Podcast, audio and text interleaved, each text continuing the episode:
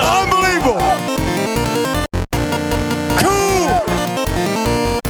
Ice water in his veins. I couldn't think of a better place to end the street in Death Valley, South Carolina,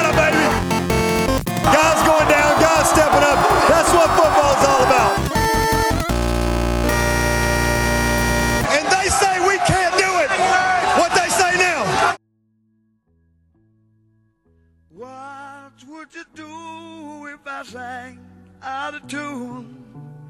Would you stand up and walk out on me? Lend me your ears and I'll sing you a song. I will try not to sing out of key. Yeah. Oh, baby, how you like? All I need is my buddy. I say I'm gonna get high.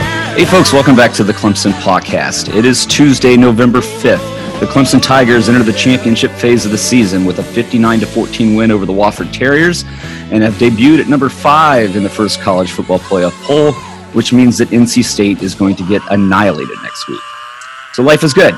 Um, and I've got a little help from my friends today as uh, Cody is able to join me and rescue the podcast from imminent collapse after I had to do a solo episode last time. I'm also uh, happy to report that Tully and Sam were not affected by the fire in the North Bay other than losing power for several days. Um, though Sam and his wife did permanently evacuate to Charlotte, North Carolina. Um, don't worry, he will be back on the show. Uh, but Cody, uh, be frank with me. Uh, how'd I do last time by myself? Well, you didn't do very well, but uh, your guest, Dick Ingleberry, he was great. So it wasn't actually an, a solo episode, as you just said. It was it was a two person pod with a with a, a podcast. Yeah, I was uh, I was very fortunate that he came on the, the the show to help rescue me.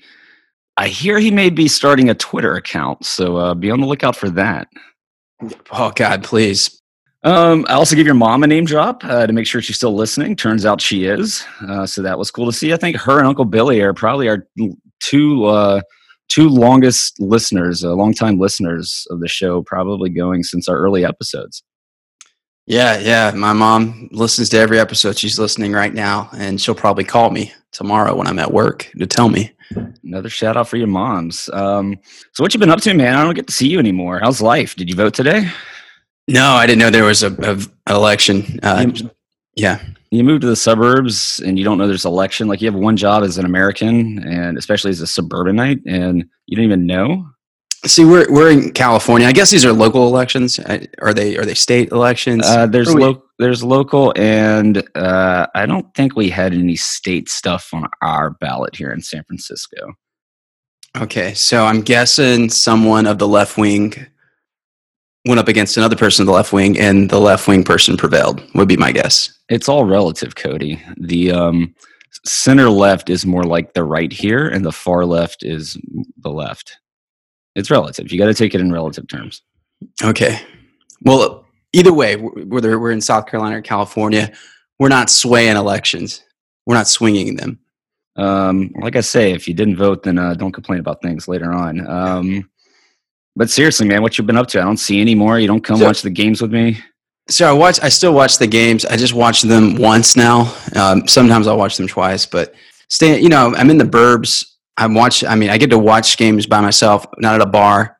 Uh, there's no alcohol involved generally, so no, I, I enjoy it. That's what I've been doing. Um, I went to South Carolina. I'm gonna get have a, a certain occasion there in about a year, so that'll be during football season.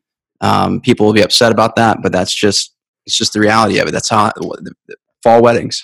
Um, you better pick a bye week, dude, or at least a home game that I can go to and not get married on Saturday.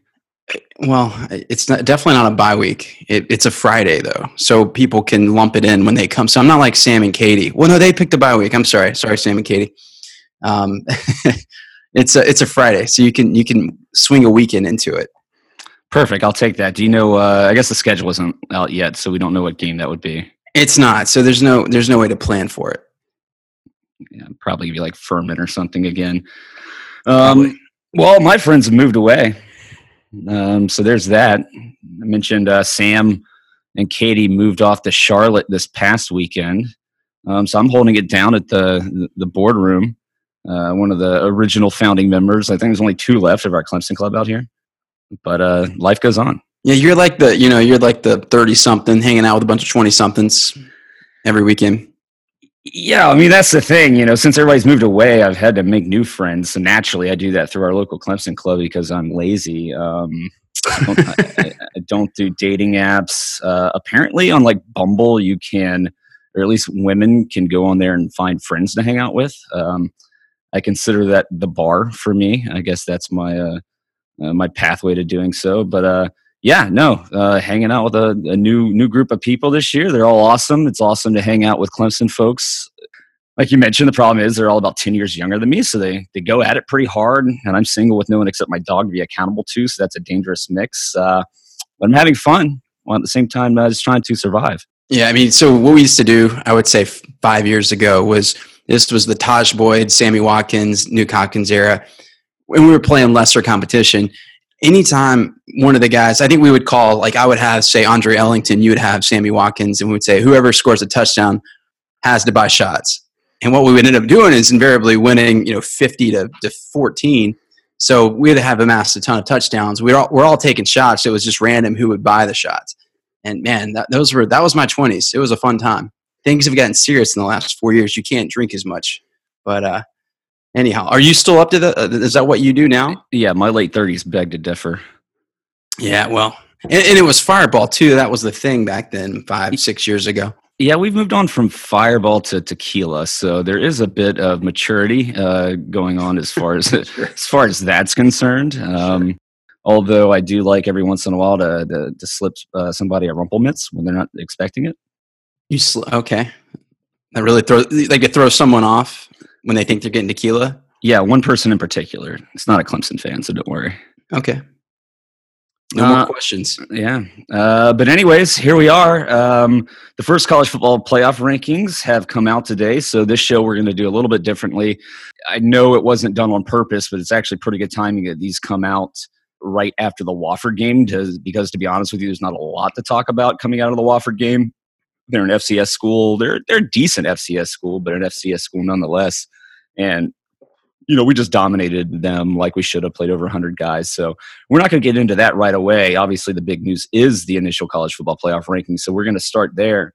And um, a little bit of a surprise, although I will say that I'm not completely shocked that Clemson comes in at number five. But your top six in order Ohio State, LSU, Alabama, Penn State, Clemson, and Georgia. And I guess right off the bat for me, I find it a little hard to argue Penn State being above us, but I think the more egregious error in, in these rankings is that Georgia is ranked right behind us at number six. This is a Georgia team that lost to a team at home that lost to the team that we barely beat, uh, though we did beat them. So it just doesn't make a lot of sense to me to see Georgia there at number six. Honestly, I think Oregon sitting at number seven and probably even Utah would have ranked ahead of them. But let's not focus too much on that right now. Let's look at the the top four. Wait, wait. Are you going down the transitive property line where you, you said we Georgia um, beat the team that we almost? Well, I'm saying the logic is, and why we're at number five is because, um, and then Georgia at number six, and the reason it's laughable is because we barely beat a team that beat the team that Georgia lost to at home. I guess is what I'm trying to say. Uh, yeah, okay, that's too far removed, but I, I, see what you're saying. You're talking about North Carolina uh, beating South Carolina, and that's the mutual opponent. Well, and I mean, do you think Georgia should be there at number six? I guess is my question. That's that's kind of the laughable part. Good. Okay, so starting there, I actually think I, mean, I, I was okay with that because they have two, uh, two good wins. One really good win against Florida, and then another one against Notre Dame. Now, Florida is, is a really good win, and I've, we've seen Notre Dame since. I mean, Oregon has one loss, and that was on a neutral field uh, against Auburn, at, who's mm-hmm. ranked number 11th, the first game of the year and it wasn't due to talent; it was really due to coaching more than anything else. Yeah, I mean, we could talk Oregon, but I, I, to me, it's. I, I, take George. I think there's they're, they're the superior team if you're just going by resume, and clearly that's what I think they were. That that is the the rubric they were using here, right? Like that's that's why Clemson ended up number five. If you're just going by resume um, and you're valuing wins, well, at least it's consistent in, to some degree, right? I guess, but anybody that loses to this uh, crappy South Carolina team at home really doesn't deserve to be sniffing um, the the top six, in my opinion. But again, all of this stuff is going to play out, and I think we spent far too long. And um, I've talked more about teams ranked six through ten more here in the last few minutes than I have in a while. Um, but let's let's turn our focus to the the top four teams that are ranked ahead of us. You got Ohio State first. Ohio State LSU, I really don't have any issue with you know, when you look at LSU, they really haven't beaten anybody either. Um, they've got a couple good wins, um, and then Ohio State's a really good football team. They got a good offense. Their defense is averaging giving up less than ten points a game this year. Um, so I really have no gripes whether they're one or two. You can switch those positions. Alabama have a little bit of a problem with because who have they beaten? And then Penn State, of course, we talked about them. You know, obviously this doesn't matter. It's a moot point. It's all going to play itself out uh, Penn State's plan, undefeated uh, uh, Minnesota team in Minnesota this weekend. They will eventually play Ohio State. You got LSU and Alabama playing this weekend. So after this weekend, as long as we take care of business against NC State, which we should, Clemson's going to be back in the top four. And if we win out, we're in. There's no there's no threat of us missing the playoffs. No legitimate threat of us missing the playoffs should we uh, continue to go undefeated. Yes. So I'm going to now go through one through four again, just as you did. Um, no, I'm not going to do that. I'm just going to talk about one team, and we're going to try to go deep into into some popular narratives from this. So first, I don't know. I mean, we could talk about Clemson. I, you said you weren't you weren't that surprised by being number five. I'm not. Sh- I'm not shocked. Um, I I would have guessed that we would have been ranked four. Um, I was kind of surprised. I was a little bit surprised to see uh, Penn State jump us, but with everything that's gone on, I'm not shocked that we're sitting there at number five. Although it's the first time um, in the history of the college football playoff that we did not debut in the top four uh, in the first poll. Yeah, there was, uh, and you have to admit, and there's been a lot of, of great discussion I've heard on how how the committee should weigh way different resumes because Clemson doesn't have the same uh, level of competition. They don't have the same win. You know, Texas A&M is probably their best win. It's, I guess certainly it's their best win. And it's just it doesn't. I know you you have Florida as kind of a throwaway win. Like they, you mentioned that uh, that LSU hasn't beaten anyone, but they have. They beat they beat Texas. That didn't age so well. Um, they beat Florida, so uh, it was a close game. But for they Clemson, beat, they don't. Yeah, they beat Auburn too. I mean, I'll give it to them. They got, ranked, so, they, they got ranked wins on their schedule, but so for, for Clemson, I think they just don't have that signature win. If, if as far as you you don't count Texas A and M as that win, and then they ha- they do have the one loss. This was alluded to uh, by the panel during their discussion. Uh, Herbstreit and the guys, like Clemson was the only one that does have that sort of like almost loss out of the top five, and I think that means something. So I'm actually I had that visceral reaction. I know every Clemson fan had it when they saw number five, like, oh, okay, right, like kind of laughing almost. But if you're doing it just off of merit and what have you done this year, I think they got it right. Well, I'll point out that Alabama's only marquee win was also against Texas A&M. Although, to your point, and this is the the crux of the argument, they they have not really played a close close game this year. But you know, does their defense pass the eye test to you? They're they're a good defense. They're not an Alabama great defense, but when you when you're setting the bar again, it's kind of like comparing Clemson to Clemson last year. Alabama gets compared to Alabama from years past, and it's still one of the best defenses in the country. It's got some holes, it's got some warts, but it's it's better than I don't know Oklahoma's defense, any defense they've had in the last ten years. So, um, I think I, honestly, I think Alabama's the best team. Really, what it is, it's I think Alabama and Clemson are the best two teams. Maybe Ohio State. Um, but now it's actually a little bit sexier because we're not one and two out of the gates. Yeah, and it's all going to change. I mean, it leaves us room to move up. I mean, again, if you're the committee, you look at Clemson, and they have the probably the highest probability of winning out outside of maybe Ohio State. Um, although Ohio State does have to play Penn State, so I, I would say that has to be Clemson. So, um, and, and, those other teams ahead of us are going to play each other, and two of them, at the very least, are going to get knocked off. Um, you know, but to the, the point of Penn State, you know, they they had a game against Pitt where they only won by seven points. Pitt's not a great football team. They've got wins uh, against Iowa and Michigan, but I mean, how much water does that hold? Really, are those are those teams that great? Yeah, I mean, okay, so you, I think you have a point there because you, you got to call that apples to apples, right? Almost losing to Pitt at home, uh, as Penn State did, and then and then of course Clemson almost losing to UNC on the road. So call that call that a wash, right? You're telling me that those wins against Iowa and I don't have their schedule up. There was one other, I guess it was at Michigan State, which was a solid win. I think they won by a few touchdowns.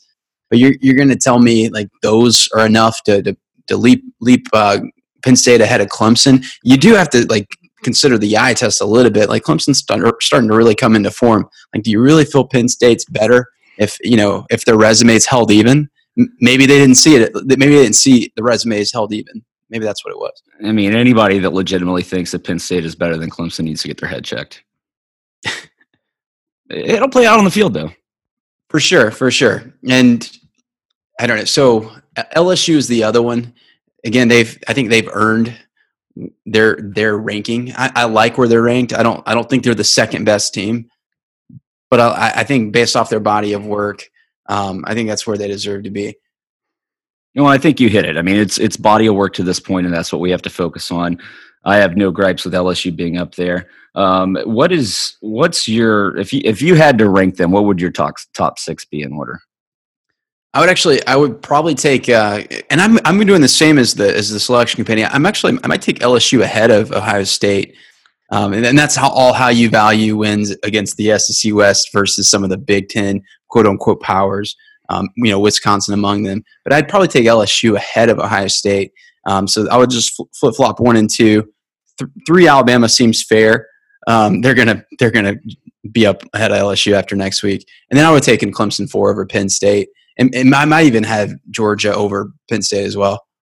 Yeah, I think looking at Ohio State's schedule, you know, their only really marquee win was the blowout uh, over Wisconsin. They did have a ranked win against Michigan State earlier in the season, but Michigan State's a four and four team right now. So, and again, if we're talking body of work, and although Ohio State has pretty much murdered everybody they played, I think I would have to have LSU first if you're going by that logic. So, um, I kind of agree with you. LSU, OSU. I'll put Bama three just because they do not have a close win on their schedule. Uh, then I'd have Clemson solidly at number four, followed by Penn State, and then I'd have Oregon uh, ahead of Georgia, like I men- mentioned, and maybe even Utah ahead of Georgia. So let me ask you this: like, all right, let's remove resume, let's remove body of work, all that stuff. You know, good wins, good losses, bad losses, bad wins. I guess in the case of Clemson, who do you who in this field scares you? And I don't mean, and let me let me put that into context. Like when I say scare you, like who gives you a little bit of that Bama feel over the last few years? Like that's a team where we're going to have to be on our game in every facet, or we will lose. What what team makes you feel like that this year? Nobody. I mean, after 44 to 16 last year, and you're starting to see a lot of the same things and a lot of the same characteristics. And the way Clemson has been playing lately, the defense has been dominant all year long. The offense has, has started to really started to put together, and it's been just as exploded uh, really since that North Carolina game. So as far as being scared, nobody scares me. I think we've been at this long enough. Clemson again been in the playoff hunt for the last uh, four years now, um, and in the college football playoffs uh, the last four years in a row. You know, we've been there before, so we kind of know how this how this feels, how this is probably going to play out. So nobody really scares me. Um, I think as far as teams that could test Clemson, I think Ohio State uh, could for sure. They've got a good defense, although they're not exactly playing world beater uh, offenses in the Big Ten. Um, but you know they they have Justin Fields, a capable passer and capable runner. I think that could really test the Clemson defense. Um, but I, I don't see a opposing defense out there that really uh, makes me think that they could slow down Trevor Lawrence in the offense. Agreed. I, I, do agree. So I, I, would say of all those Ohio State years or Ohio State teams of years past, um, th- none of those really scared me. I, th- always thought they were a little bit deficient. I think it might have been offensively. This year they look more complete. I think they're a little bit better defensively defensively than they've they've been over the last four or five years, even with Urban Meyer. And then on offense, like you said, they're I don't know about Justin Fields. Uh, that's that's kind of the question mark there. But I do I do think of them as as maybe a little bit better than than uh, years past, and and a wor- worthy adversary if you if you're to face them, whether that be in the semifinal or the, the playoff or the championship. I will say, I can't remember if I was having this conversation with you or Tully. It, it does feel like the semifinal has a chance to be better. Although I don't, I don't feel whoever would reach the final was would be the same juggernaut, and that includes Clemson. I don't think they're the, I don't think they're the last versions, last year's version of themselves. But uh, whoever they face in the quarterfinal will likely in both both sides of the bracket will likely be a better matchup. Yeah, that's what we've been telling ourselves. Um, yeah, so yeah. in, in recent years. I mean, I look like I mean, you look at a team like I mean, the teams that have gotten blown out the past several years seem to be like the Big 12 teams, the Big 10 teams, the Pac 12 teams. Um, I think Ohio State is a better version of uh, kind of that Big Ten champion that we've seen the last several years. Oklahoma has not completely out of it with their loss to Kansas State, but they're almost uh, completely out of it. A lot of things would have to go right for them. Um, Oregon's an interesting team to me because normally I would think you would see these Pac 12 teams come in, whether it be Oregon or a team like Washington, and really get blown out in the semifinal. But I watched Oregon play uh, Southern Cal over the weekend. They did get off to a slow start, going down 10 to nothing early, but uh, they led 28 to 17 at halftime before pulling away, ended up winning 56 to 24. And what I saw out of that Oregon team was a team, at least, again, talking about the eye test, um, they got big bodies out there. Um, and they have athletic guys. And, you know, Southern Cal is not a great team. But there's certainly no pushover. They've got athletes on that team, too. So I, I will say I was, I was more impressed by Oregon this being really the second time I've closely watched them this year outside of that Auburn game to kick off the season. Yeah, I mean, I have. I'll be honest. I have not watched Oregon play one game all season. Um, well, I did watch the Auburn game, and that wasn't all that impressive. But uh, no, their defensive line. I know they, they've done a good job of recruiting and, and getting some athletic guys there. A good quarterback. Um, let me ask you this: of, of the the top five, say, or maybe maybe even top six, is there an imposter there? A team that that would get blown out in the in the semifinal? I think I I think I have one team in mind, but do you, anyone that stands out to you? Top six: Penn State and Georgia. I actually I, I think Georgia's coming up. I know they had the loss against South Carolina, but I I think they're after the Florida win, they had they they carry the cards. They control their own destiny. I think they'll they could potentially give Bama a match in the in the SEC West. By the way, that you can probably see who I'm leaning to in the SEC West. Uh, LSU being overrated. Yeah, I think that's the team. That I think that I don't think they're an imposter, but if there is one team that could end up on the in the to get that number one seed, end up in a semifinal, and then get blown out by Clemson in a four seed, it might be LSU. I just don't think the defense is is the same as, as it's been in years past, and I just don't know if I trust uh, Burrows in, in that offense and and Ed Orgeron in that type of high high leverage situation. Everybody hating on Coach O after all he's done. I mean, he's he's come in there, defied all doubters. People were calling for his head the first year. Thought it was a t- terrible to to keep him on as the head coach. Um, but their trajectory has been up. I totally agree with you. Their defense is not something that scares me, and I think um, we're going to learn a lot about them, both them and Alabama, this weekend. There's just something about LSU with a good offense that kind of uh, makes me think a little bit differently about them. And maybe part of it's because it's not something we're, we're familiar with, used to seeing. Um, it's usually the, the you know it's flip the script. You, would see like a thirteen to ten or a ten to seven game is what you would normally expect coming out of this weekend, but it could be pretty high scoring. We will see. I, I do. I enjoy the come up of LSU. I, I'm enjoying new blood.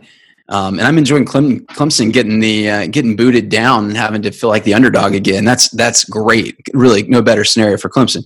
But uh, for LSU, I like I, I like them, but I think Alabama is going to expose their warts this weekend. I think if, if Tua's healthy, I think they they beat them by a couple touchdowns and to rest LSU is one of the premier teams this year. Yeah, it's in Tuscaloosa, so Alabama has the whole uh, home field advantage, but it it does re- remain to be seen how healthy and effective Tua is going to be because if he's not, then I think it's probably, I mean, I'm not going to say a clear win for LSU because, again, their defense isn't that great, but Alabama's backup quarterback is, uh, uh, he's no Chase Brice. Right. So no, you're right. A lot lies on Tua's shoulders, and that's the one. He is the one wild card. I, I, I would say they are the one team that I would fear if if just because of Tua. Uh, say what you want about last year's matchup. Yeah, Venables got the best of him. He's he's he's he's the best quarterback in America. I mean, Burrows has had a better season. Lawrence, Trevor Lawrence is probably more talented, but I think Tua is the best college quarterback. And if he's if he's playing well, then that's a darn good offense. That's sacrilege, bro. Hey, I said T Law's the most talented. Burrow's having the best year. But yeah, Tua, he's come on. He should have won the Heisman last year. Well, uh, we'll know who's the best in early January. Fair enough. Fair enough. so yeah, I mean, there are initial thoughts there on the the initial college football playoff rankings. Again, not shocked to see Clemson at number five. We control our own destiny, as the cliche goes. All we got to do is is win out, and we're in, and that's been how it's has been the entire season, right? I mean, as long as we don't lose a game, we're going to be in. You win the ACC, we're going to be in. Another enough other teams are going to fall. Other teams have to play each other. That Clemson's going to be just fine. Absolutely, and, and this will light a fire under the team, and, and it'll give Dabo, it'll give him the gasoline for the fire, essentially. And I mean, I, I love. I really do. I, I think everyone felt that visceral, like, what the heck are they doing when they saw number five? But then you thought there for a second, you got your emotions in check, and you're like, what? This is the best best thing that could have happened. And l- let me ask you, does this change? I mean, we're, we're getting into championship phase. I see it. But does it change how we manage the substitutions and the roster and playing, I don't know, 100 plus players? Well, not if not if you. Uh, I mean, if you coach off of emotions, maybe I don't think Dabo's going to do that. Although uh, I mentioned it in the lead-in, North Carolina State better watch out. I think they're screwed this weekend. It could be seventy to nothing, and uh, no better guy, uh, head coach for that to happen to than Dave Doeren. right. It really, I think I, I saw the spread was 31. I'll be interested to see if it doesn't jump up to 40. But yeah, they're going to, it, it's going to be a, a, slaughter, and and I'm and I'm happy with that. I'm glad. I, I hope that happens. Doeren's not the best guy in the world.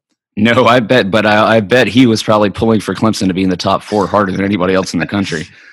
oh yeah, and that's not the best NC State team we've seen in recent years. And um, but yeah, I, I, think I think the team will be motivated. But it's not just that they're now motivated more than ever. And by the way, it feels good to have that chip on your shoulder. I don't think we've had this feeling since maybe 16. We had it a lot during the 15 season, but it really feels good. It's invigorating uh, instead of just going through the hey, we're number one, we're number two, uh, you know, trading places with Bama sort of thing. Well, and it's been going on since the North Carolina game, and we've been dropping in the polls every single week. So it has made these games somewhat more interesting, even though we're blowing everybody out, because there does seem to be something that we have to prove. Although I take that a lot less seriously now than I used to, maybe because we were still unsure about how good Clemson is. But I think as Clemson fans and being so close to the team, we know uh, we know the process. We're the only team in the country that is playing second and third string guys as early as we are. There's been two games this year where we've played more than 100 players. Most people don't even know there's more than 100 players that can dress out on a college football team. So that's the process, and the process works. Yeah, what's the national media doing? Like, you know, they they they've watched Clemson before, and they just they forgot that this is what they do. And it's not like it's not that they look sloppy by design. I mean, there there's a lot that goes into it. I, I think they should have been more sharp to enter the season. I think it, it it was a little bit of a you know it wasn't the best coaching job I'll say, but uh, it, but ultimately doesn't matter. They're where they n- need to be, and they have the momentum. And we've seen this before, and it's starting to look a lot like last year and a lot of the same players are on the team from last year. So no surprise. and I mean that particularly on offense. Yeah, and I keep asking this uh, to myself and to to you guys. Would it surprise you at all if Clemson just steamrolls people through the playoffs again this year? I mean, at this point, no. Not and you know, I I, I don't think the competition's as good. I already said that, but no, the, the defense is that. That's what's been so mind blowing about all this, and we'll talk about the defense and they're just they've been unbelievable. And that's the thing. And the offense has this potential to be even better than the defense. Now again i don't know that they'll get to get to that that ceiling but i don't know if they even need to based off of what i see from the competition. Yeah there's uh, there's a lot of wiggle room when the score is 44 to 16 you know? You, you, can stand to take you know a small step back maybe here and there. Um, so that's the the college football playoff rankings. I want to stick with college football here and uh, go around the ACC for a bit. You know, we're getting closer uh, to the end of the season, the ACC championship game, and the Coastal is about as um, muddy as ever. Um, as far as trying to predict who's going to come out of there with with a, uh, with the Coastal Division title, but let's first start with Florida State. Cody, uh, Florida State loses to Miami over the weekend, twenty-seven to ten, and lo and behold, Willie Taggart gets fired. Um, you know, the writing on the wall, I, I don't think he was dealt a fair hand. People hated the hire when he was hired, and he never really seemed to get a fair shake. But uh, what are your what are your thoughts coming out of uh, Tallahassee there and uh, Taggart's firing? Well, I I don't know that he whether he got a fair shake or not, and I don't think people were that down on the hire. I think most people were fairly optimistic, anywhere from kind of like lukewarm to to happy about the hire. I at least I, that was the perception that I, I you know listened to the Nolecast and and those guys. Um, ultimately, though, what, what the the system was so corrupted or it was so dysfunctional the way that Jimbo left it that what he was doing was not coaching. He was going in to clean up just a dumpster fire of a mess. And I think I think that sort of task was just too big for him, or just probably just about any other coach in college football to handle. I think Dab- uh, Dabo could have handled it, but not, I don't think I think the job was just too much, and not, not, not a lot of it was coaching. It had to do with rebuilding culture, um, getting buy-in from administrators and faculty and staff and, and alumni. Yeah, but he only got a year and a half. Dude, uh, all right. Let me let me let me make it easy. As a Clemson fan, were you glad to see Willie Taggart as the coach of Florida State? Because I was, and frankly, I, I, was hoping they kept him around. I think that's a pretty good litmus test. Well, he didn't have a great resume coming in. What he had the one year at Oregon where he went what seven and six or something like that. Um, yeah, it was just kind of a very odd hire for me to begin with. And I'm a little bit torn because it's like part of me wants the ACC to be good and to have competition, and then part of me just doesn't like Florida State and quite enjoys seeing them struggle and suffer. Um, but you know, I think ultimately it's a much more exciting game when teams like that, um, traditional powerhouses, are good, and we do have some type of competition. Uh, I think the more intriguing thing is who's going to fill that hole for them next. You know, you're hearing a lot of names fly around out there, including Brent Venables, uh, possibly Jeff Scott. Um, so who knows where that's going to land? You know, that's a that's a conversation for another day, probably in December while we take a little break uh, before the college football playoff. Um, but that that'll be one to keep your eye on. And I think they clearly got rid of him at this point uh, to kind of clear the way and has have first dibs at these big name coaches, uh, whichever ones uh, may be available. I hear uh, hear Tommy Bowden may be interested. he's the he's the front runner. I mean, he's going to work for for pennies because they're going to pay uh, Willie a lot not to coach. Uh, that was it a seventeen million dollar buyout. Yeah, but they raised like twenty million dollars in private donations to to handle his buyout. They really yeah. didn't like him. Yeah, well, and that was the other thing. They they saw the forecast for the season tickets; those were going down. They were going to have empty a lot of empty seats, so that there was you know the the cost uh, analysis on on that, and that 17 million became worth it very quickly. Um, so uh, I don't know. I don't know who they'll hire. I don't think they're going to have. I, I, think it's going to be hard uh, for the reasons I mentioned because it's still a dumpster fire. That w- Willie Taggart didn't improve it a lot over the year and a half that he was there. Um, so whoever goes in is going to have the same challenges to deal with. And I will say, like, if there's a guy that can go in and, and really embrace what's going on there and take it in, in stride, they're a team. They're going to be able to recruit. Like, they can sleepwalk to a top 15 class. You just get someone with a little bit of momentum, charisma, and, and get some getting some minimal buy-in, and they, they will have a top 10 recruiting class just like that. So, I mean, it's a – uh, for lack of a better word, it's a sleeping giant of sorts. And we know what the giant looks like because it was a giant just a few years ago. Maybe. I mean, I think the first thing somebody has to come in there and get some discipline into that program because that's what they're lacking the most of right now. It's not necessarily ta- talent. The offensive line hasn't played great. They're obviously um, really struggling at quarterback, especially with Sam Howell flipping and going to North Carolina. But it's not a one year, two year turnaround for this team, I don't think, even if they're recruiting well. I think it's going to take uh, at least three, maybe four years. I you know, I think so. I think I mean just to get the guys in, to get some of the guys out that are there that are probably not, you know, contributing the culture that, that they would like, and then yeah, getting the new guys in. It, it'll take a few years, but I mean, what you saw at Georgia. Now, granted, Mark Richt did not leave Georgia in, in bad shape. They, there was still talent there. The cupboards were not bare, but Georgia's the team just because you just get a little bit of positive energy, um, just the, the just the reality that there's going to be a change, and that just creates a you know kind of a rallying cry for a lot of the fan base. Everyone gets together, rallies around that, and then all of a sudden, Georgia's getting recruits like you've never seen before. Now, I don't think that they'll have a Kirby-like effect in Florida State, but that's something that that can catapult you. Just having the, the change, the new name, the, the the new guy that's got the excitement well, Clemson will still be taking all the best players out of Florida, so um, they'll have that to contend with as well. Elsewhere around the ACC, Virginia Tech really missed opportunity. Uh, came up one point short against Notre Dame. We talked a little bit about Notre Dame and that Georgia win over them. I think their stock has obviously gone down as the season has gone has gone along. You know, we initially thought when Notre Dame played Georgia tough, we were giving a lot of credit to Notre Dame, but I think as that uh, win kind of lost, obviously some uh, some shine after Georgia's loss to South Carolina. Um, Ian Book's a pedestrian quarterback. He's decent, nothing great. Um, but still, I think that would have been a, a, good opportunity for Virginia Tech to to win that game, and they still got a shot. Um, uh, no, no, they're completely out. Well, no, they kind of have a shot in the ACC Coastal. They've only played four games, which is about two less than the other teams, so they've got some ground to make up there.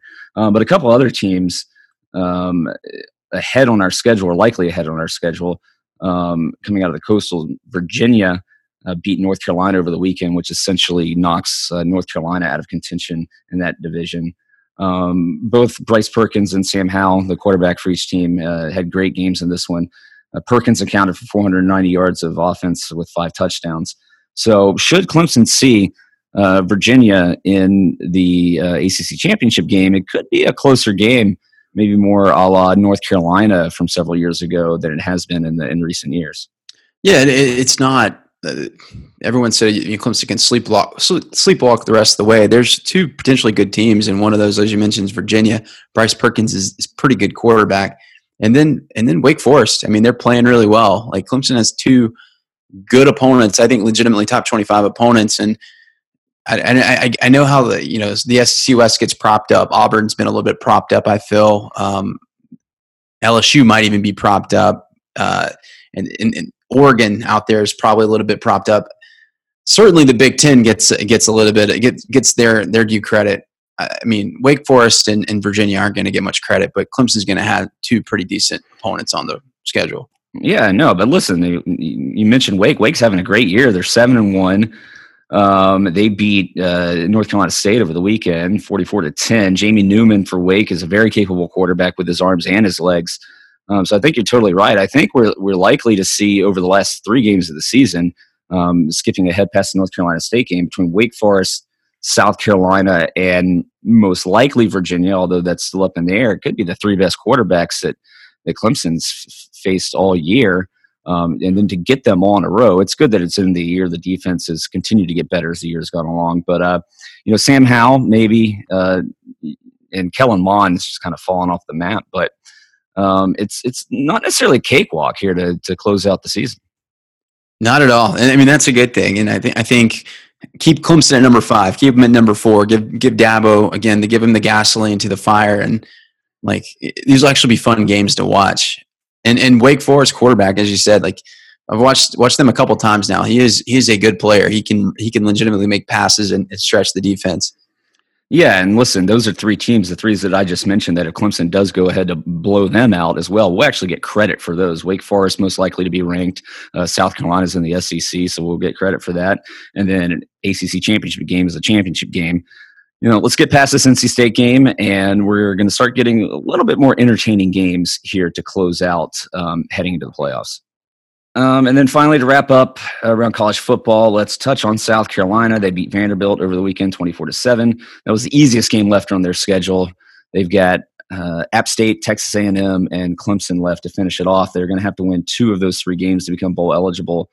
Um, I think they're probably now favored against Appalachian State since Appalachian State lost last Thursday, lost their first game. Um, but you know, I mentioned it in the last episode. They're gonna they need to win their next two because uh, it's not gonna happen against Clemson. Yeah, another I'd say another pretty la- another lackluster year for Muschamp, and I, I don't know where that where he stands now and and and how the fans think of him, but I think you're pretty much resigned to mediocrity with Muschamp. Mediocre, mediocre Muschamp. Sure, sure. Are you trying to make a pun there? That's alliteration, dude. It's alliteration. Whatever. Onomatopoeia.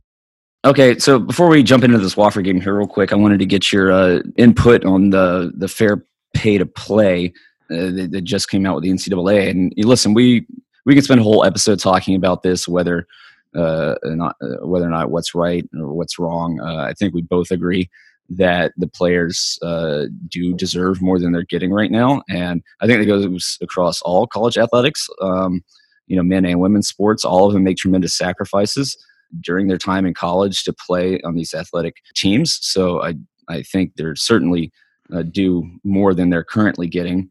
But do you trust? Wait, wait, you think women's sports deserve to be paid? The ones that don't make any money and operate at a loss?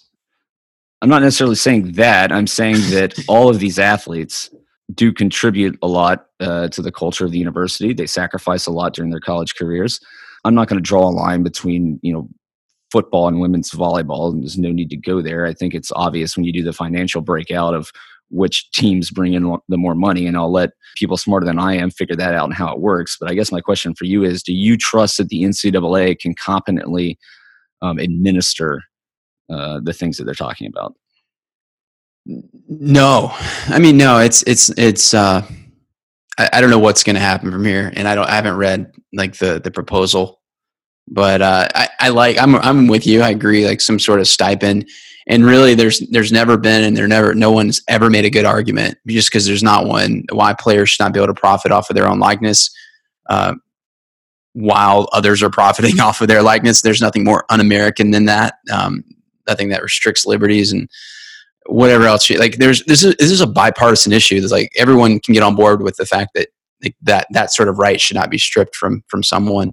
Um, but how this complicates the game and what this means, I have no idea the implications of it. And like you said, that this cuts so deep, it cuts across societal or social issues, the cultural issues. Like it goes deep. Um, but I think this is it's the right move. I don't think the NCAA is the right uh, centralized force to um, bureaucratic force to impose the impose the rules, enforce the rules.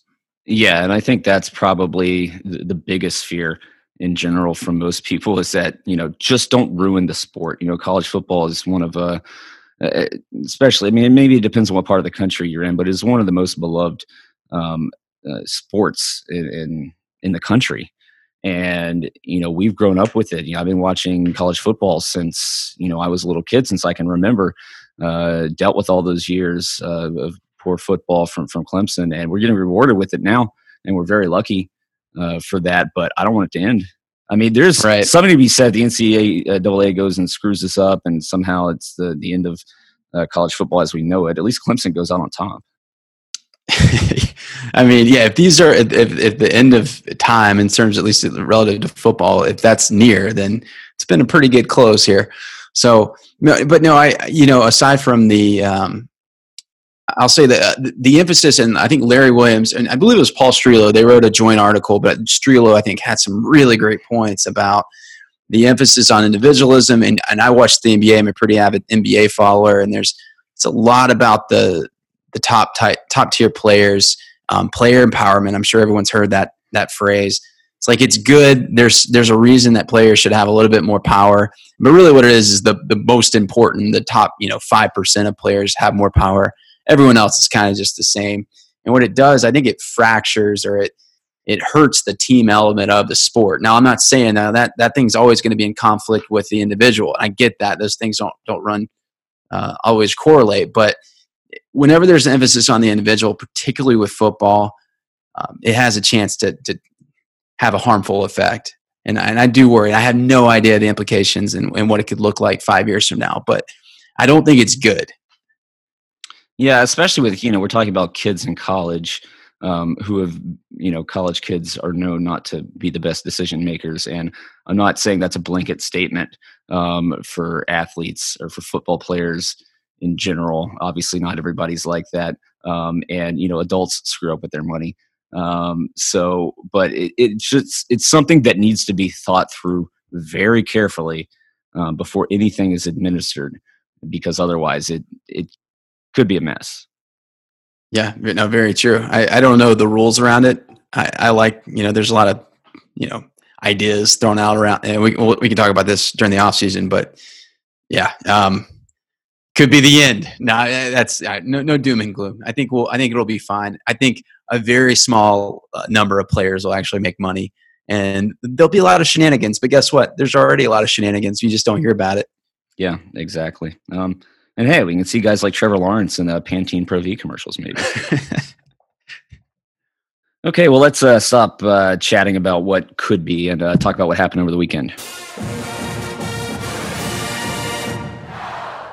So as expected, Clemson blows out Wofford and Death Valley over the weekend, 59 to 14. Clemson has now scored 45 points in four consecutive games for the first time in school history. Gained 600 yards in back-to-back games for the first time in school history.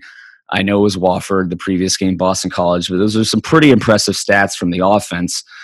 And how about Travis Etienne set the school record in what two and a half years for rushing touchdowns, surpassing James Davis with 48. And now he's only a few away from uh, CJ Spiller for for total TDs all time. Yeah, the numbers the numbers are finally there to where like I think people feel comfortable having the conversation about him being an all timer. We we've been talking about this even at, during the off season. Maybe we were a little bit too early uh, to the party, but Etienne is uh, th- those numbers are great. His performance has is has overdone the numbers like what we've seen in the greatness of him. I mean, certainly an all timer. We don't even have to compare him to the others. Just in his own right, one of the best and, and funnest players you can ever uh, you know you you can probably think of as a Clemson offensive player. So exciting, and and I think he's gotten better in the three years that he's been here. Just better, oh, yeah. Each year that is. Well, and Quacking Tiger over to Chicken Southland keeps uh, praising his improvement uh, in, in, the in the passing game with his pass catching ability, and you add that extra dynamic to um, his toolbox, and he's he's going to be hard to stop. I mean, he's been running like a man on fire after the North Carolina State or sorry, the North Carolina game.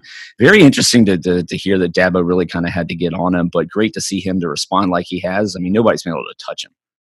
Yeah, he, he's a great kid. You hear you hear a lot of good things. Like he's you know he, he's he's about the team and you know he, he wants to get better. And Dabo even said that he, he'll get he thinks he has a, a, chance to be even better in like three years from now in the NFL, which is kind of surprising once he completely fills out his his his upper body, his frame.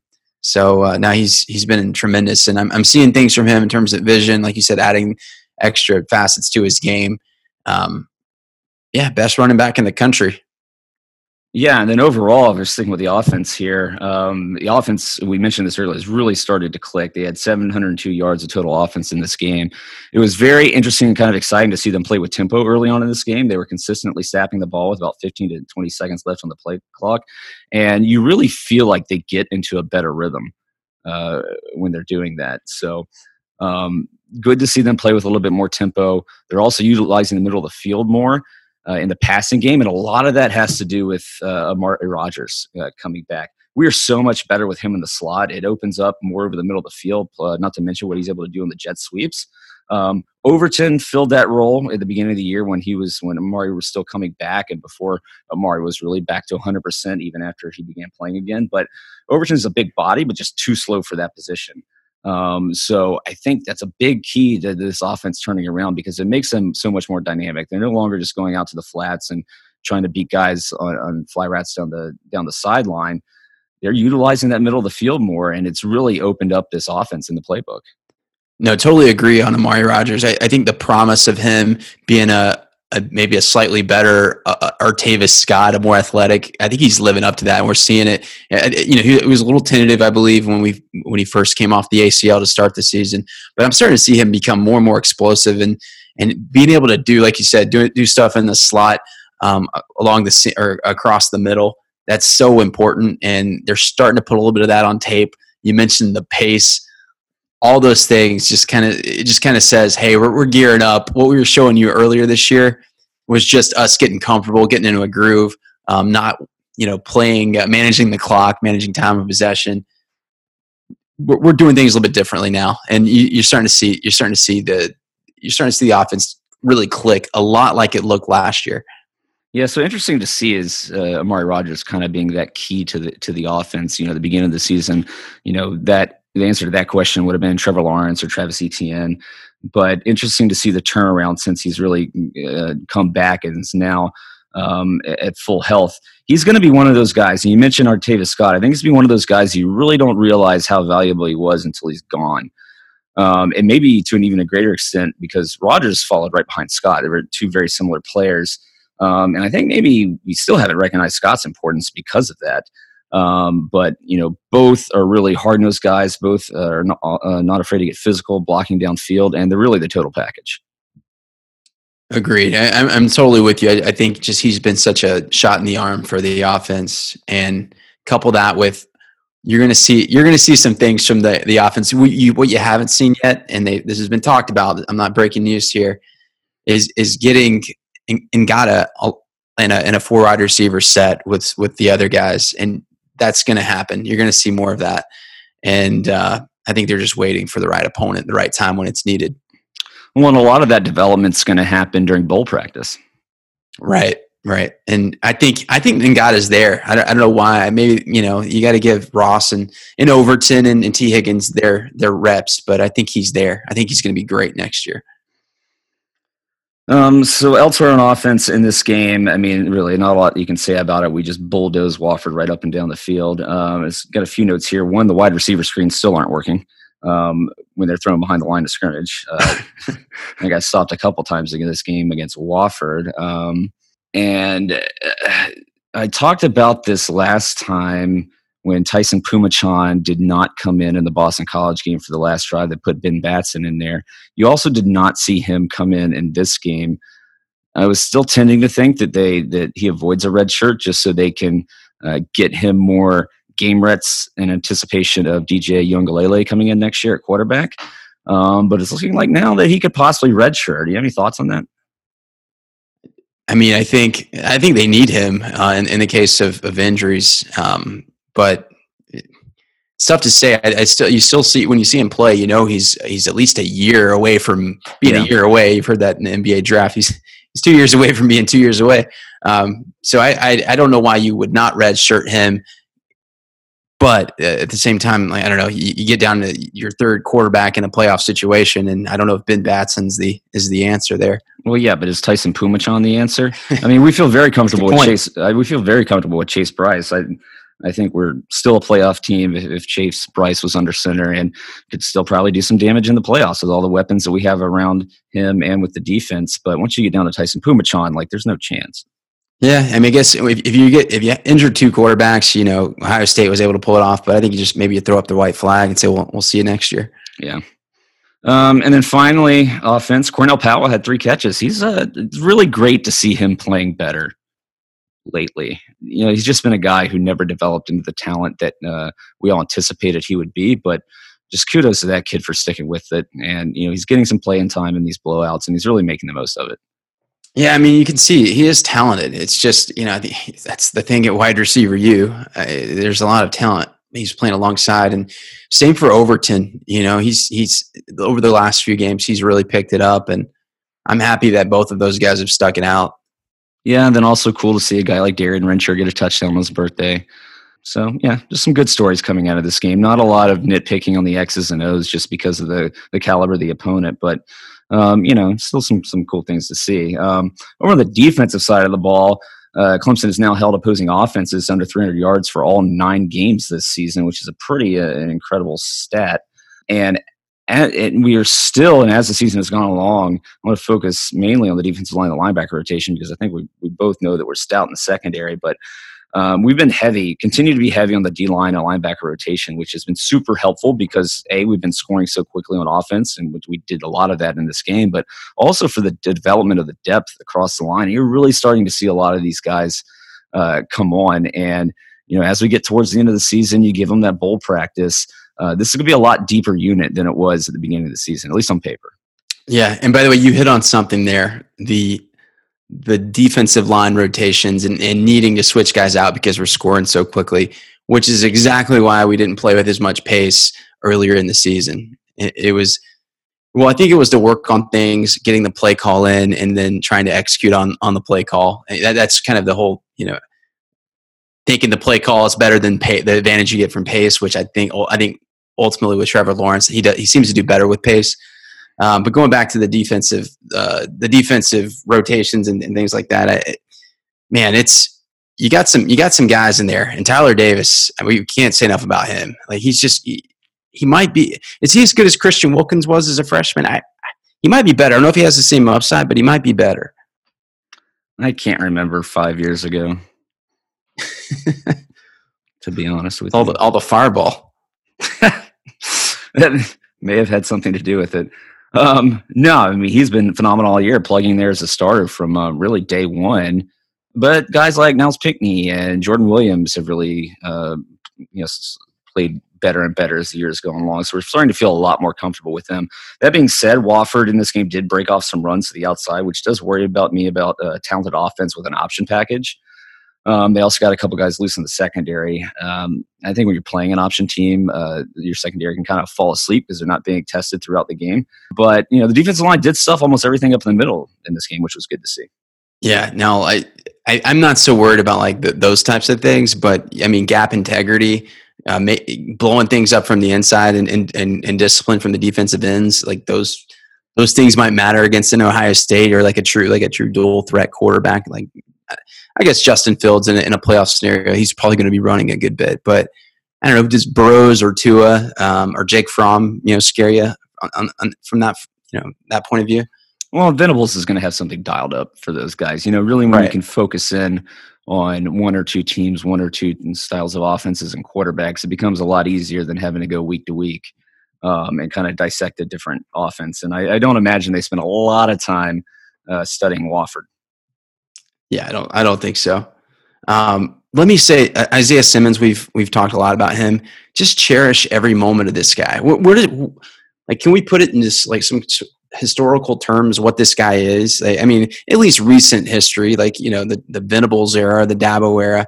Like, where does he rank? Like, he, he's unlike any other player. I mean, Dorian O'Daniel occupied the same position, and he was a great player as well. But Simmons is just different, and he's up there now. Like, and we always thought like the best players will always always be defensive linemen, but no, he he's up there with your Vic Beasley, Grady Jarrett's um, Shaq Lawson's, at least if you look over the course of a single season. I mean, what do you think? Uh, well, he's going to be a top 10 pick. Um, when's the last time Clemson had a linebacker slash uh, guy from the secondary? I mean, you're to, I guess he's technical, uh, technically a nickel Sam. Maybe plays safety in the NFL. I don't know. But top 10 picks still obviously come you know at the end of the season i think we all fully expect that as long as he stays healthy and yeah he's just been a marvel to watch this year he's in on almost every single play. He's always around the ball, whether it's a run or it's a pass. His his recognition um, of plays has had to be more tuned in because of that. Because we use him in so many different ways. You know, you had he had that interception in this game. He did a great job in spying the quarterback and reading um, that the the play was a pass to to pick that ball off. So it's not just he's always had the athletic ability, but it's really all uh, come together with the mental part of the game this year and all the things that he has to keep track of and be responsible for, given the uniqueness of that position. And just what an incredible talent all all around. I mean, he's one of the most well-rounded players as as I can recall in recent memory. Yeah, I mean, and this has to be. I mean, if I'm ranking it, you know, I haven't thought about it until I, I, just, you know, wanted to ask you and uh, if you can think of any other player that comes to mind. But really, I mean, there's in the secondary or even even in, at the linebacker position, we've had some good linebackers, but nothing, uh, you know, comes to or uh, you know compares with what he's been this season and what he's meant to the defense. And you know, he's up there with the with the great linemen um, that we've had over the last decade. So um, just an amazing season. And I think like what you said, you know, we things have all clicked this season for him. He wasn't like you know he all the guys that you know maybe they check out. He could have easily transferred. He wasn't. He didn't really get to play until really his third year in the in the program. A lot of guys would have maybe you know, given up or, or transferred out. He stuck with it, and now he's one of the best players in America. I think only Chase Young at Ohio State, the defensive ends, having a better season as a defensive player. Well, heck, he could have gone to the draft last year. True. And, you know, I'm going to watch that national championship game again just to watch him because he really got better towards the end of last season. Oh, yeah. He really broke out in the playoffs. He had an impact. And it probably like was bigger than what we realized in the moment because at, at the time, Isaiah Simmons was, he, Simmons was the guy with all the tools, but hasn't quite put it together. But he was starting to put it together then. And then also, somebody we don't talk about as much, and I've actually – um, I think we undervalued what his impact on the team would be this year from the secondary. Is Tanner Muse? Um, we, we talk about how critical he's been to the to the run game. He's such a physical safety. I almost feel like he could go out there. His, up, his upper body strength. He has so much upper body strength. I feel like he could go out there with his legs cut off and still go out and t- get around and tackle people. Um, his improvement um, has been obvious to me. And I think he's kind of reached a level where we didn't quite know if, if he was going to get there, but I think he certainly has. And he's been big for this defense this year, not only from a leadership standpoint, but in, you know, having the secondary and a guy like him and Isaiah Simmons really be able to hold up um, and, and participate in the, in the run defense to really help these uh, young defensive linemen come along. Yeah, I mean he he plays the hardest position on the defense. I mean, arguably the hardest position, and you could look at him and K'Von Wallace, and you and I probably both did as as unidimensional or one dimensional uh, type player safeties. But Venables has used those two and, and Isaiah Simmons in particular in some very exotic and different things than uh, different ways than we originally anticipated. Particularly K'Von Wallace playing more at the line of scrimmage, and I mean he's Venables has been more exotic on the back end than we've ever seen, and in order to do that, he has to have guys that he can that can carry out what he wants. And with with all those seniors, at least with uh, those two that we mentioned, the safeties, he's been able to do that. And it's a beautiful, it's a thing of beauty too. Let me say. Yeah, and talk about the mentality of these guys. You know, you know, Tanner Muse was in on special teams even even after the game was well in hand. So it's interesting to see that Dabo still keeps those starters on the field, heads in the games, heads in the game throughout. And I, I think it shows his maturity and his seniority um, and development as a player to keep us be able to keep his head in the game even when there's a blowout and still go out there and, and fight for everything like he does. Um, we're we're lucky with these guys, and it, it's become a consistent theme year in and year out. Last year was the guys on the defensive line, and, and this year's the guys in the secondary. Yeah, and we, we've seen this like year over year with losing players, Venables plug and play, plug and play. The formula has always been the, at the line of scrimmage, though. It's always been that. It's the first time we've seen the inverse of that, where the back seven is carrying the carrying the weight. Now they, they, we've been good along the the front four, not great, but good. This is something, man. This is Venables' masterpiece. I mean, it, he's just been incredible, and I mean, I, I thought like I think in 15 and 16, it's like Venables is great. Probably the best DC in the in the country. If he can just stay here, I'll be happy. But Venables is like he's like a fine wine. He just he just gets better with age. He's he, he's steadily gotten better at Clemson. So let's kind of uh, keep on that talk to uh, that topic, uh, looking back and taking everything into perspective um, in terms of this season alone. And let's do a little midseason check-in. I know it's uh, not technically midseason, but eight games in. Uh, hopefully, we'll be playing 15. That's about the halfway point. So uh, yeah, let, us do that. So our expectations coming into the season, well documented um, in our season preview episodes, was that the offense was going to have to carry the defense this year, and it could not have been further from the off- uh, the uh, the opposite in the early going. Yeah, it's and it's been like that. What three years running now? That's just how. I mean, that's that's the that's Clemson football now, and I think it felt if I think we're still trapped a little bit in the Chad Morris era of like, hey, we're we're the we're the sexy spread offense that everyone's doing now. Uh, but you know, ever since Venables came in, we've been at let's let's face it, we've been a defensive first team. Not to say the offense ha- hasn't been great, but it's just how it's it's just our identity now, and I think I'm okay with it as long as Venables wants to stick around. Yeah, and think about it. Think where we are if the defense does not play the way they do in the the North Carolina game. Let's say when the offense was sputtering, it could very well have a loss at this point, and I'm not gonna say it would have been knocked out of the college football playoff contention, but um, you know, it would have been hard given our schedule. So I think to me, again, looking at the perspective of this season, this has to be the best job that Brent Venables has done at Clemson.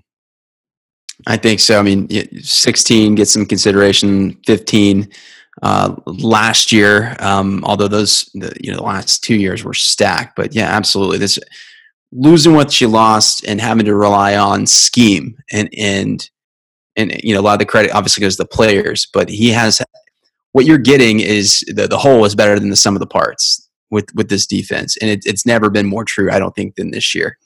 But still, are you surprised how well they performed, given how much attrition there was?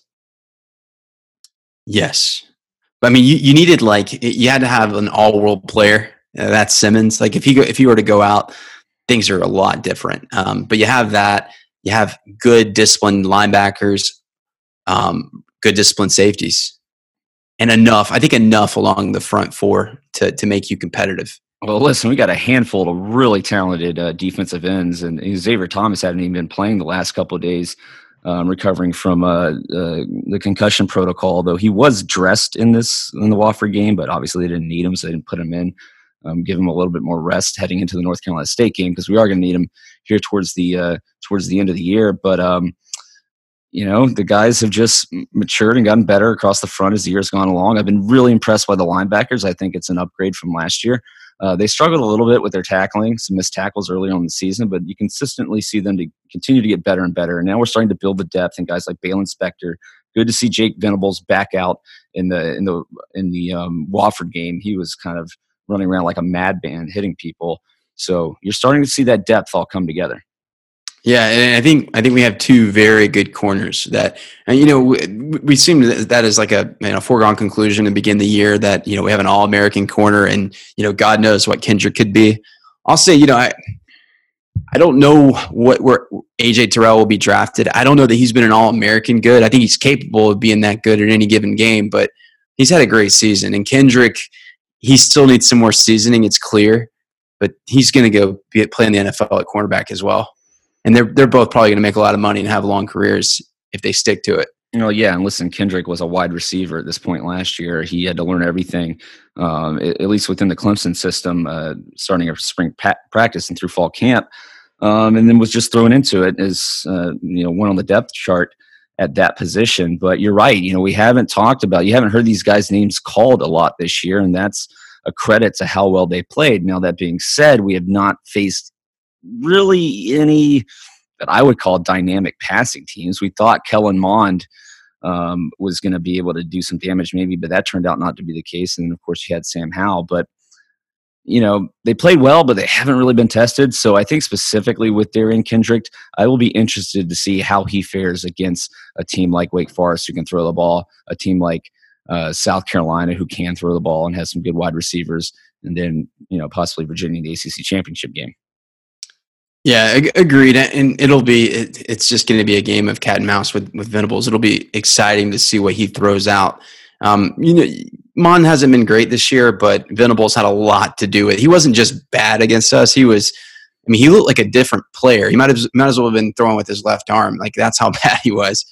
Um, so uh, it'll be interesting. One good thing is, regardless of the opponent we play in the semifinals, Venables will have another four weeks to pre- to prepare for that, and that's that's reassuring. It's, and it's scary for the team who we would be playing in the semifinals. Um, so on the offensive side of the ball, where would you place this team uh, based on our expectations at the beginning of the season? Do you think they're about right now where we thought they'd be. I know we had the hiccup at North Carolina. It was a little bit slow coming on, but they've really come on hot late and have just been picking teams apart. After, you know, there's that stat that after Trevor Lawrence's uh, two picks in the first quarter against Louisville, he has just been lighting things on fire and has incredible numbers. Um, so, I mean, to me, he's playing and the offense is playing like I thought they would have been all year long. Yeah, it was a little bit slow to get going, but they're looking good, man. Yeah, if you would have asked me, say around the UNC game uh, about the offense, I'd have graded them. It would have had to be a D, D plus, maybe a C minus, but it was just wasn't good. And it was, I mean, I don't care the the type of game that game plan that Tony Elliott's going for, or the substitution that Dabo wants to implement. It just wasn't good. Um, but where they've been the last few games, it's I'd say they're they're about eighty percent of their potential. Um, and I, I, think you could still learn a lot from people act like you can't learn from beating even blowing out a team. It's like hey we learned a lot from unc we can learn a lot from wake and nc state as well. And um, yeah trevor lawrence they're, they're starting to get into the groove. Yeah, and I think we took it with a little bit of a grain of salt last year when Trevor Lawrence was getting hot and Clemson started to blow out teams, just because you know, just like this year, the schedule um, was not very formidable. But I think after seeing us go through that last year, we wouldn't have expected going to the Alabama game that we would have put up 44 points in, in the manner that we did, um, just based on um, us not really knowing because we didn't face great competition. But I think we feel better about that this year. And again, I wouldn't be surprised if we see the same results. Uh, I feel like the offense is in a really good spot right now, and opposing defenses are going to have their hands full. I think so, and I mean, I think uh, you have the fire, the motivation. This NC State game will serve as a, a little bit of a, you know, it's a heat check kind of like, wh- where are you? Where, where are you right now? Like if you're fired up and you're going in and you're playing at 730 and it's a, a ABC game and you, you want to show the world something like you're, you're going to get a version of Clemson, at least in the first half, say that that is who they are or as they're aspiring toward their potential. They're not there yet, but you're going to get a, you're going to get more out of this game than than what you saw in Chapel Hill. That's for damn sure. Yeah, and so I still don't think there's a scenario where, let's say, Penn State beats an undefeated Minnesota team this weekend. That even if Clemson goes out and blows out NC State seventy nothing, uh, you still can't jump Clemson. I think by logic above Penn State. Penn State would have beaten an undefeated football team, um, but I think you're going to start to see people take notice over these last few games as if Clemson continues to perform the way that they have on offense, and they'll start to get the benefit of the doubt again from the at least like the AP voters and I think certainly the college football playoff committee. Um, whereas they weren't necessarily getting that after the North Carolina game, even though they have been blowing people out. Yeah, and I mean you have to ask yourself too: Do you care if you get the? I mean, you want the benefit of the doubt. Uh, to the extent that you make the playoff. If the, if that were in jeopardy, I don't. That's not going to be the case. Uh, otherwise, I really, you know, it's not one of those. I don't. I'm not afraid of any team in the in the field. It's just a thing that they're they're all so even. I don't think it matters. Um, ideally, you'd like to play in Atlanta, but people will take notice. But if even if other teams perform well, Clemson stays put at four. Like, oh well, who cares? Well, even if Clemson, you know, you know, to play in Atlanta, they would have to be either one or four, uh, four in the final poll. Obviously, you'd like to be number one, but you know, maybe playing in Phoenix is not such a bad thing. You know, not as much of. Uh, I don't think there'd be as much pressure on that game. Atlanta, obviously, so close to Clemson, it'd be a fired up crowd. It would be a sold out crowd. I'm sure the same would would not be for Phoenix. Um, so I don't think it's the end of the world if we end up two or three and end up in that game. Um, it's fine, whatever. Go out there and play. These guys, most of these guys have been in that spot before, so not really worried about that. So ultimately, I, I don't think it really matters in, in terms of our ranking. Again, things are going to play themselves out. Um, every team in the top six right now, even including Georgia, because they could go and win the SEC championship and end up in the playoff. But um, you know, it, it's in the hands of each individual team, and I feel really confident about Clemson right now. I do too. I mean, I have that. I, the offense is starting to look enough like last year's offense. Again, a lot of the same players, um, the same quarterback who's a year older, um, the same running back that looks a little bit better. So, like, we know what that offense looks like. We know what they need to get to um, to look to be championship worthy. It's just a matter now. Is like, can the defense sustain it? And uh, you know, I never, I, I really thought that, that I thought this team would take a drop off. I didn't suspect it would be because of the offense. Um, but knowing what the defense is now, like I'm kind of recalibrated what this team's potential is.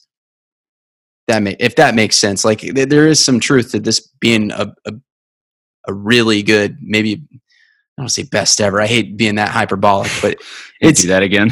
yeah, because uh, 18 was the best ever, but it has a chance to have a seat at the table with the 18 team say. 18 was the best ever. Um, let's see what 19 holds for us, though. Um, I will say, I still think to me the defense has a little bit more left to prove. I want to see them play against some tougher competition. And the offense, I really have no worries about. Um, I just think they're clicking on all cylinders at this point, and it's only going to get better that's such a good good sign that your fear right now is the defense, the most efficient. You know, t- it's a top five defense. Venables has just suffocated every opponent that's come our way. But that's your concern is the defense. Again, and I chalk that up to the competition we've been playing. Um, so one last thing here, uh, Quacking Tiger in his article in his recap of the Wofford game, he started making an argument how maybe Trevor Lawrence or Travis Etienne aren't necessarily out of the Heisman race. They could be working themselves back in. Uh, Jalen Hurts obviously taking a step back with Oklahoma's loss. Um, Jalen Hurts has been injured. Justin Fields, obviously a good contender. But what are your thoughts there as Lawrence and Etienne continue to play better and better? Well, I, I think it's got to be Etienne. I mean, just just from a stats, uh, all like all season long, he's been good, or he's been great, excuse me.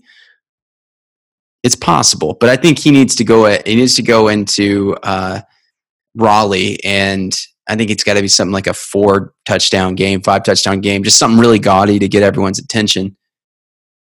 What do you think? well, NC State has the target on their back now um, after the rankings came out. But I mean, I would love for that to happen. I would love to see us go Etienne and then Lawrence next year. And I mean, Etienne, I think, would certainly uh, deserve it. He's what top four in the country right now um, in in total yards. Um, you do have J.K. Dobbins there, right there at Ohio State, right above him. So there is some competition there. But I think as far as yards per carry is concerned, he's averaging nine yards a carry this year. Is that for real? Yeah. That's that's nuts. That's stupid. And well, here's the thing. All right, you want to do some, you know, bringing it together. So Burrows is probably the front runner right now for LSU. He's going into Tuscaloosa, and I mean, I, and that'll think, make or break it for him. Let's say he has a, a you know a really bad game. He has a, has a stinker um, that could be the opening for Etienne if he if he does have the scenario that we just talked about. Yeah, and for once, the sports writers haven't anointed a Heisman winner um, before November. Yeah, and you know, you mentioned J.K. Dobbins. I've heard Chase Young being cited as a potential defensive choice. How about Isaiah Simmons?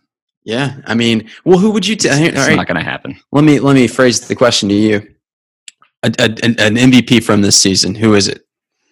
On which side of the ball? All, all together? No, no, all, all yeah, team, all team MVP. Oh, yeah, Isaiah Simmons. Yeah, same. Uh, Etienne's close. Maybe by the end of the year he could. Nah, I mean, come on, you have like two all timers on both sides of the ball. I, I don't want to pick between them, but I, I, would agree. Right now, it's Isaiah Simmons. Yeah, uh, totally agree. I'm still kind of marveling at the Etienne's nine yards a carry average. Uh, to put in perspective, J.K. Dobbins is at 7.2, which is still a great number, um, but nine yards a carry that is that is phenomenal for a D1 running back. I know the competition hasn't been great, but there's still Division One college football players, and we just you know Spiller was his own thing. Um, a different guy than Etienne, and he was dynamic and exciting to watch for a lot of different reasons. Uh, but Travis Etienne, man, uh, he, it's you, you, talk about how you, you, talk about enjoy Isaiah Simmons while we still have him. Well, enjoy Tri- Travis Etienne while we still have him because he ain't coming back next year. No, he could be he could be doing really well in the NFL this year. Um, yeah. So it's I'm glad that he's at Clemson, and it's been it's been a great three years with him. Yeah, something would have gone horribly wrong for uh, him to come back next year. it's either a loss in the national championship game and he decides to stay, or it's an injury or something. Really, really bad advice. Yeah, yeah, that too. And and then the last kind of cool thing that I'll say, uh, this is more of a culture thing uh, more than anything else. I've seen this now twice this year. Uh, KJ Henry, um, really kind of knowing the culture of Clemson and the history of the football team. I've seen him do a couple things. Earlier in the year, he had a sack. I can't remember which game it was, um, but he did it. He did uh, the Clemson man needs no introduction bow, you know, that pose, the, the graphic of the tiger. He did that. I thought that was pretty cool to see. But then in this game, um, on Military Appreciation Weekend, um, he had a sack and did a salute to the armed forces, uh, a la Dwayne Allen, who got a personal foul called against him for doing so after scoring a touchdown uh, several years back. Um, so it's kind of really cool to, to, to see. I think he knows his, his, history of Clemson football. It's it's cool to see kids like that. You know, a lot of kids. Um, you know, we've been around uh, now as we, we're getting older, we've seen a lot of Clemson football and we have a lot of memories. A lot of these kids don't, you know, remember older teams and stuff like that. And, and you know, it's not necessarily their fault. They could have grown up uh, really loving some other team, but it's now they're having to make um, choices for their future. They end up deciding to go, go into Clemson because that gives them the best opportunity for continuing on in their careers. Um, so I'd just like to point that out and give him a shout out there. I think it's really cool to see. Yeah, he's he's a good guy, and he's coming to his coming into his own on the football field too, so that helps.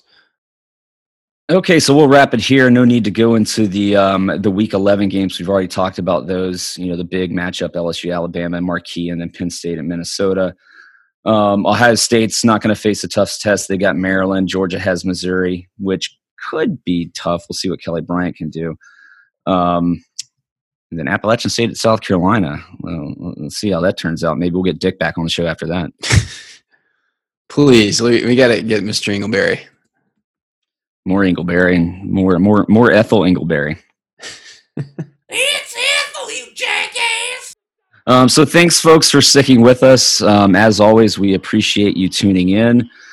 Please, if you have time, go over to iTunes and leave us a nice review. You can reach out to us at Clemson Podcast on Facebook and Twitter, or email us uh, clemsonpodcast at gmail.com. And be sure to subscribe to us on whichever podcasting app you prefer so that our shows are automatically pushed to your phone as soon as they're available. Um, we will be back at you after the North Carolina State game, which again could be a massacre. So that'll be a fun one to talk about. And then also, Clemson basketball started today, unfortunately, with a loss at home to Virginia Tech. Um, really odd to start with a conference opponent, but the ACC has expanded their conference schedule and has pushed uh, some of those games for all the teams, uh, conference games, up to the beginning of the season.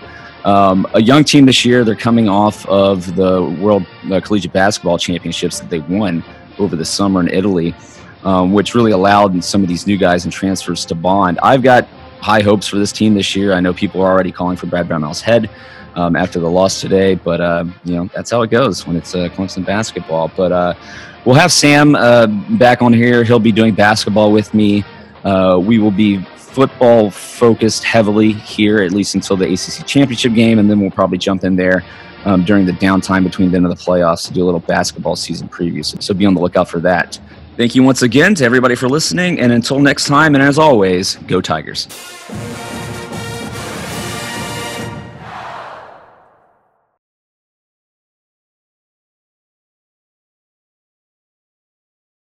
Hmm. Is it a Red Bull? Yeah, can you see me? Yeah. Yeah, it's definitely a Red Bull. It's fucking eight fifteen, dude. Like you move out to the suburbs, you make me record at like eight at night. I don't get to eat dinner till like ten. You could eat beforehand, you know. Who eats like, dude? I'm single. I don't eat before eight p.m. That's don't- weird. I don't live in the suburbs. Weird. This is like my dinner time, like 8.30, 8.30 to 9. Yeah. No, wait, wait, wait. Bam. Here I am. There's uh You sure your internet connection is going to be able to uh, no, I can't support the video? I can't promise anything, so Okay. is is Dick Ingleberry gonna be joining us? Hey, folks, welcome back to the Carolina Cockcast. Just need a, need a Red Bull and like eight beers and I can break out Dale. Hi Ben, it's good to be back. That's dude, that's like Gomer Pyle. I don't know, like I've been trying to channel Dale and it comes off as Gomer. You know who Gomer Pyle is, don't you? Yeah, yeah, yeah. No, what you just got to listen and practice. Okay. You just got to listen and practice. You'll you'll get there. Like, hi Ben. See, that's not it. That's I don't know who that is. Maybe I, maybe I could be two different people. Say something about um, the deeper the better. The deeper the better. See, I can do it better than you. The deeper the better. Yeah, okay. I could find it. It's like I really I, I tap into something, you know. It's it's otherworldly. Uh, you just gotta, you just gotta. I think deeper is the key word. I think Deeper. that's that's the Well, Ben, trigger. That's the It's trigger. good to be back on the on the clip on the cockcast and uh yeah, there there it is. It's been a long year with with Will Muschamp. So now I'm doing Harry Caray. You notice that? Yeah, just just be Dale, bro. All right, I'll I'll have to think about it. I'll have to. But I got this like you know church deacon thing going. I don't know where it came from. It's kind of like a Gomer Pyle. Hi Ben, yeah, it's good to be here. You know, like Kind of like Lindsey Graham. yeah, yeah. It's actually it's pretty close. Um, okay, let's start the show.